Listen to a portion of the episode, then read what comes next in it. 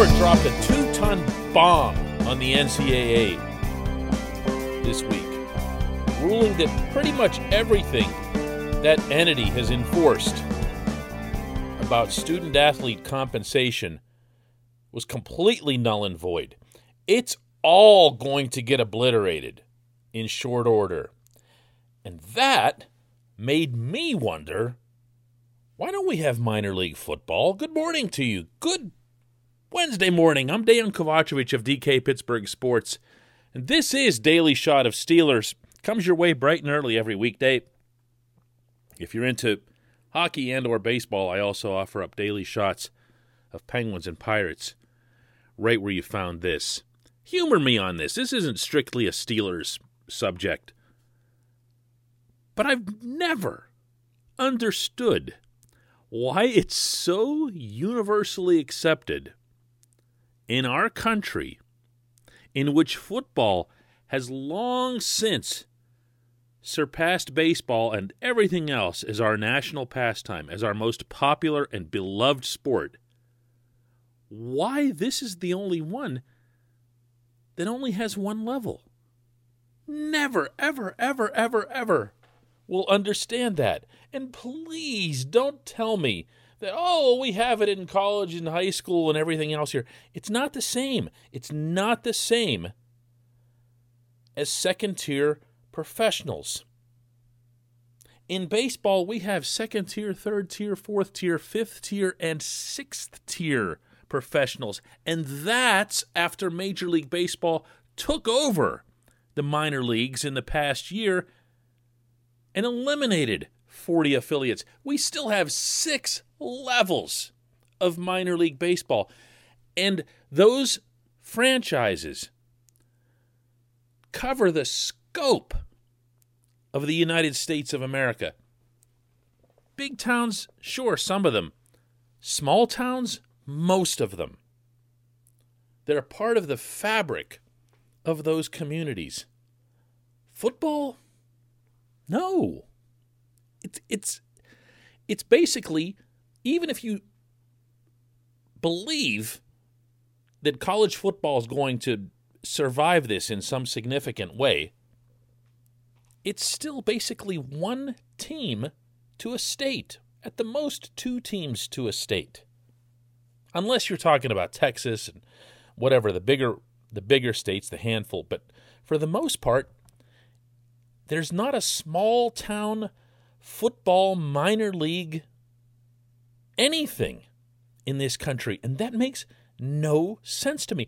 Can you imagine the money that would be made from even just one Tier 2 minor football league? I'll give you a, a parallel here. I mean, the, the easy one is baseball because there's so many of them. But I don't know that you'd ever be able to pull off multiple tiers with football because the average career span of a player is so short that you got to move through the process pretty quickly. But what you can do is have one tier 2 league that's I guess if you go to hockey you'd be looking at the American Hockey League which has an affiliate for every team in the NHL. If you were looking at soccer, you'd be looking at the United Soccer League, USL, which has a franchise here in Pittsburgh with the Riverhounds. Some are affiliated with MLS, some, like Pittsburgh, aren't. But there's a bunch of those. There's 30 plus of those. There's 30 plus in the American Hockey League. If you had one of those in football and you just spread them across 30, 32 let's say 32, so there's one for each NFL team. American cities. It would be amazing. And everyone would watch. There's no one who wouldn't watch. We tune in as a country for XFL, USFL, CFL when they put it on, and now CFL is talking to XFL, and there's discussion about the resurrection of the USFL. How about an actual FL that's affiliated with the NFL? Why is that such an outlandish thing? Because football's gotten its minor league development for free through the colleges? That's the most common answer. But maybe that's not how it's going to go now. Once you start opening that door to compensation, once you start opening that door to the players being paid for their names and likenesses in video games and other merchandise, as we've already seen in recent years, we're not that far away from seeing football go the same route that college basketball has gone with the one and dones, and not long after that, the none and dones, where they just go right into the draft. Well, what happens then? What are you going to do if you're the NFL? Expand practice squads? No. Already in the NFL, practice squads are a problem. You put 12 guys on there and they come out, and yeah, they do practice. But are they playing football or are they getting better? No. Is the league benefiting from any of these guys uh, ascending to some other level because they're playing in games and showing what they can do? No when the NFL did have its last, most recent pseudo semi quasi developmental league, it was overseas in Europe, and it was a it was a bold concept. I've always given the NFL and everybody involved a lot of credit for the World League. I actually went to a World League game once in Amsterdam, and it was it was pretty neat. 12,000 people there. Not one of them could understand why the action kept stopping. But they played music every time the action would stop, then everybody would get up and dance. So they thought that was even cooler than when the action was going on. But I digress. the World League was neat. The World League wasn't going to make it. But you had players perform over there. Heck, you had players perform in arena ball in the United States, notably Kurt Warner, ended up going into the Hall of Fame. These are these are the kinds of things that happen when you have minor leagues and give players a chance beyond their senior year of college. Well, now if the college system gets blown up in any capacity and to any degree, you're going to see more of these younger players, these college aged players, just kind of floating around, maybe finding something else to do, and it's going to hurt football. When in fact, football could burnish its brand in the most beautiful way possible by spreading out across the country, by spreading into markets that would never dream they'd have any connection to the National Football League. You'd also be able to right some wrongs. You could have a franchise again in San Diego, for example, in St. Louis, for example.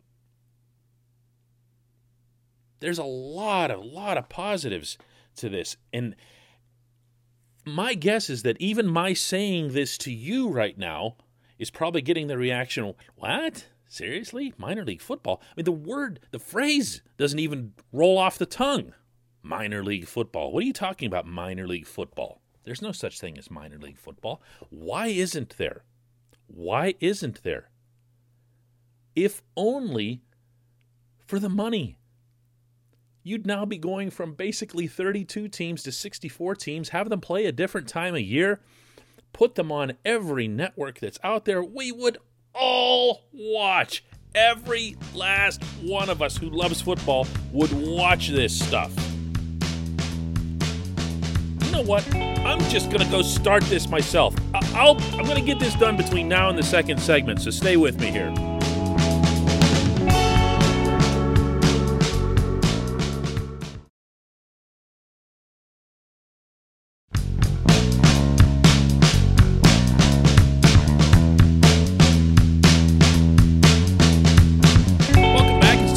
One question. And before I get around to announcing the creation of my minor league football loop. I'm going to let you know that this portion of Daily Shot of Steelers is brought to you by the personal injury law firm of Luxenberg, Garbett, Kelly and George, LGKG. They represent people who are hurt in car accidents, who need assistance with workers' comp, who filed medical malpractice claims. The attorneys at LGKG are super lawyers. That's an official thing, that's a designation, capital S, capital L. They've been that for over 15 years. That's reserved for the top 5% of all attorneys in our Commonwealth. Learn more about them at lgkg.com. Today's question comes from Ben in DC, who asks Knowing that there's still a full camp and preseason ahead, what do you think's the most likely way the Steelers' punter situation will shake out? Jordan Berry makes the team with Pressley Harvin III on the practice squad, or is it more likely that Berry is either cut or traded for, say, a fifth or sixth rounder?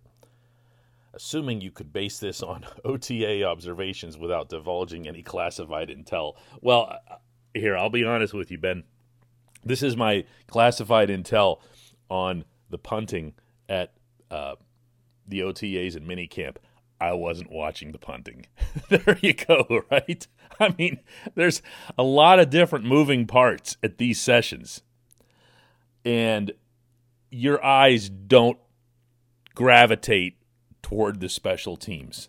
Uh, that tends to be a pretty lonely part of the football field where that stuff's going on.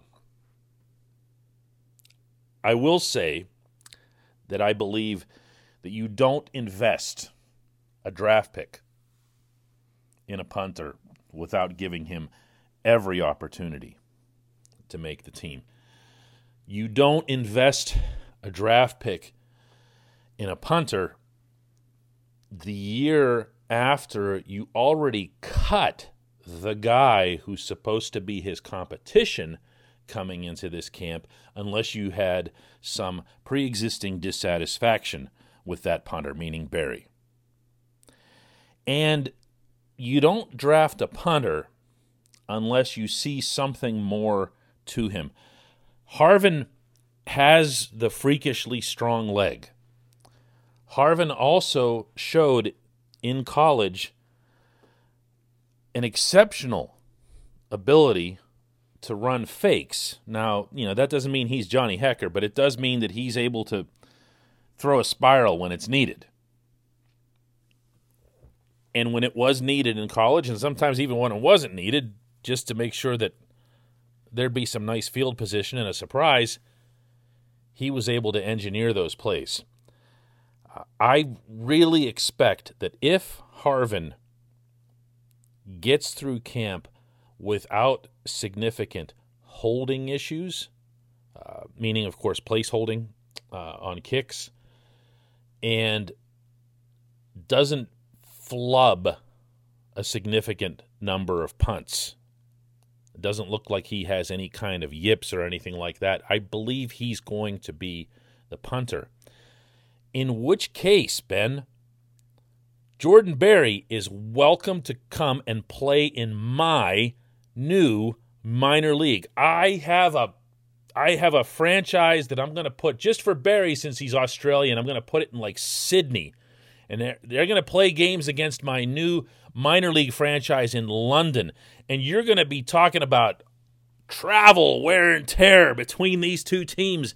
And when Jordan Berry shanks his first three punts and doesn't have Mike Tomlin to stare him down coming off the field, he can say, "Man, it was it was all that jet lag."